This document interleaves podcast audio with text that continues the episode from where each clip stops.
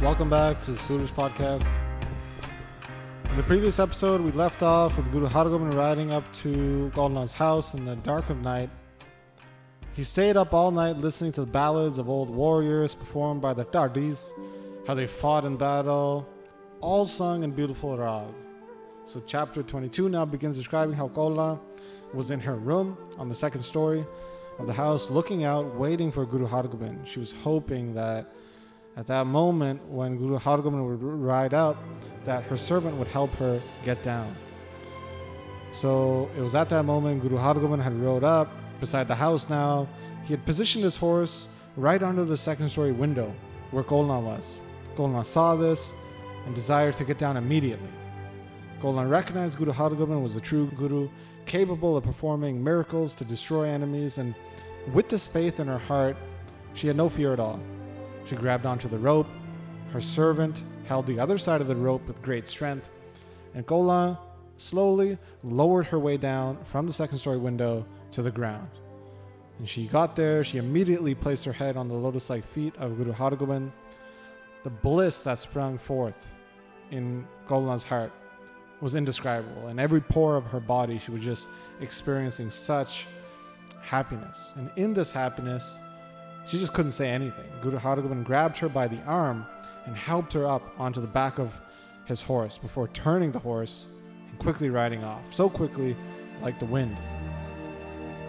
They traveled some distance and met up with a group of reinforcements, 5 Sikhs, who were waiting at a predetermined spot for Guru Hargobind along the path. It was Jetha, Purana, etc., the great warriors of the Guru. And in meeting them, they traveled forward. The Sikhs powerful and agile horses traveled along the path in great comfort. They traveled such a great distance in such a short time, and they weren't seen by anyone. And when the sun was rising that next morning, Guru Hargobind decided to stop. He asked his six, How far are we from Amritsar?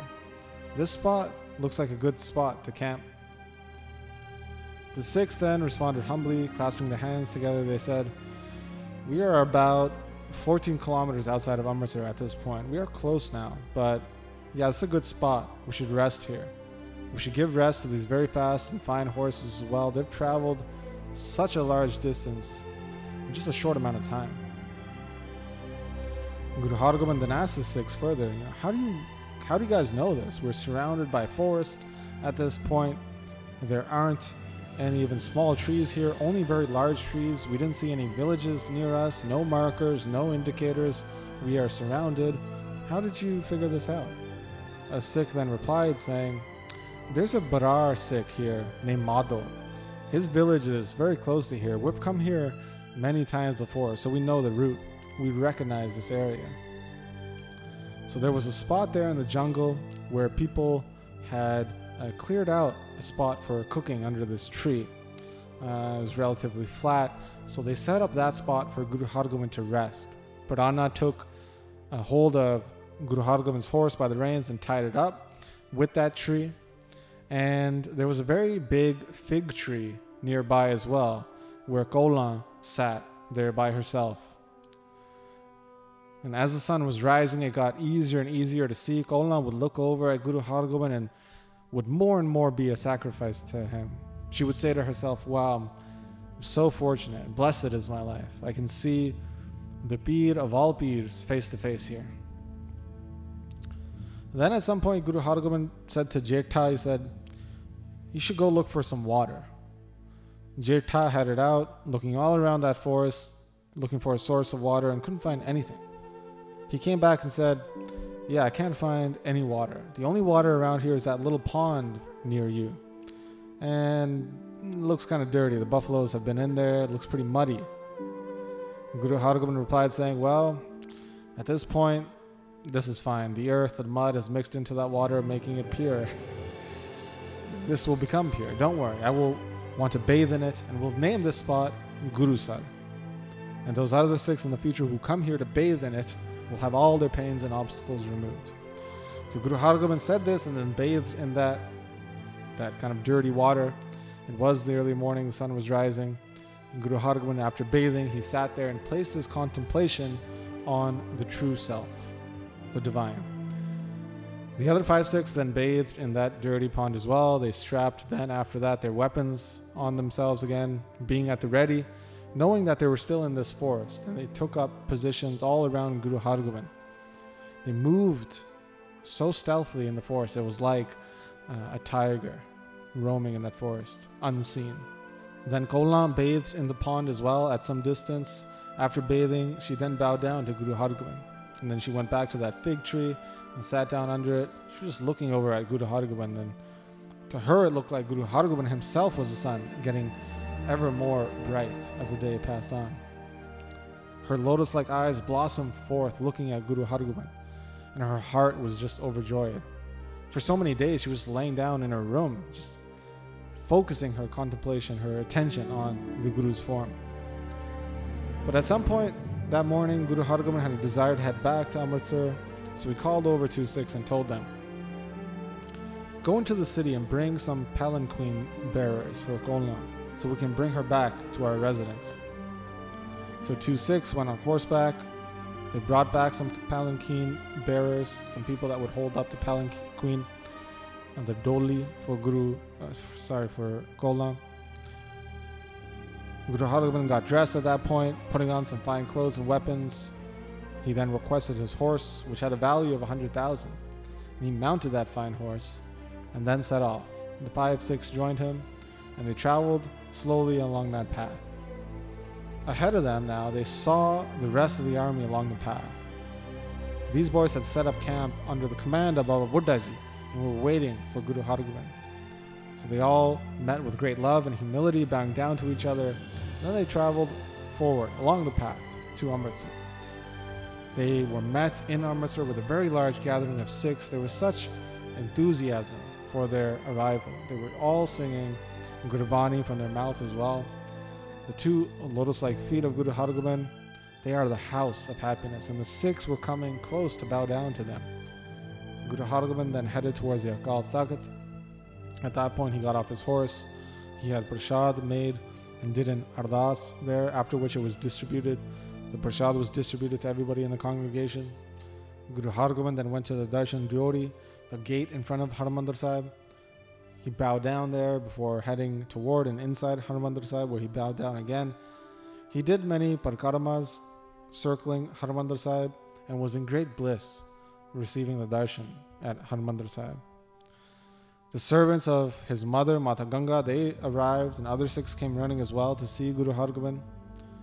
They saw that when the Guru came into Amritsar, he brought with him a palanquin, a doli, and they asked the Guru, you know, where, where has that come from?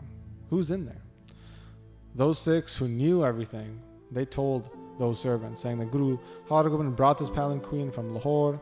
She is the daughter of the Qazi Rustam Khan, the fortunate. She has so much love for the Guru's form. The servants of Mata Ganga, they went back and told her everything. Mata Ganga, hearing it, just had such anger sprout up in her. She was thinking, you know, what has my son done? What kind of vile misdeed is this?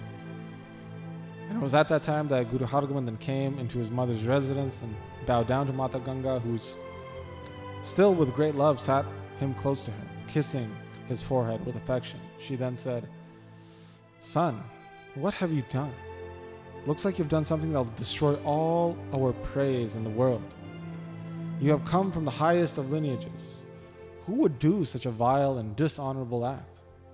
The seat of Guru Nanak is the highest of all. You sit on that throne to do the highest of high action. Why did you not consider your reputation? What will the congregation say? The lineages of the Bedis, the Trehans and the Bhallas, the previous gurus, and now foremost the Sodhi lineage, will they not slander you? That you have started such a greatly inappropriate tradition? Look, your father was so peaceful to all the Pirs and Mirs who had love for him. You are now the highest of the high in the world, and no one is equal to you. But what type of wrongful act have you done now? which you've done with absolutely no regard for our reputation. Guru Hargobind heard these words of his mother and just lowered his eyes. He then said, We had no control over this, and if we did, then we would have acted differently. A great, powerful person had orchestrated this. I thought about it a lot, but had no control over it. I've done this as someone who was powerless. I was forced into it. I thought about how this would be inappropriate for some time. Guru Hargobind said this and then quickly left the room.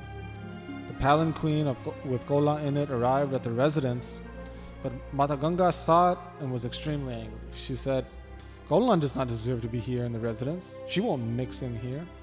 It would be so dishonorable to keep her at home. She can go wherever she wants.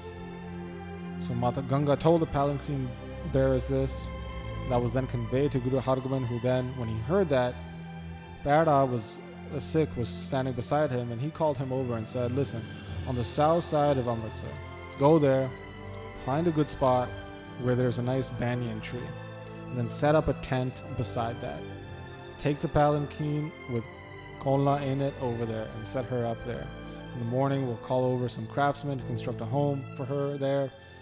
We'll uh, get it made very quickly, and we'll send whatever resources out there to make it happen. We'll have some women servants there as well to stay with her, to obey her, to help her out with whatever she needs. So Guru Hargobind laid out this commandment and then quickly went to attend to other matters. And that's how chapter 22 concludes. And in the next chapter, we'll hear how Golan's father, Qazi Rustam Khan, realized that Guru Hargobind left the encampment without paying and how he then heads to Amritsar to get his money. And that's where we're going to pick up next time. But as always, we'd like to thank those who've been supporting the podcast through the Mangalachan Patreon page. गऊगा चढ़ के गऊगा चढ़ के खालसा हरेगा तरला लाला मरेगा, शरण परेगा ते तरेगा गज गज करा जावे गुरु अर्जन साहब के मन पावे ना हलो जावे। सब श्री अकाल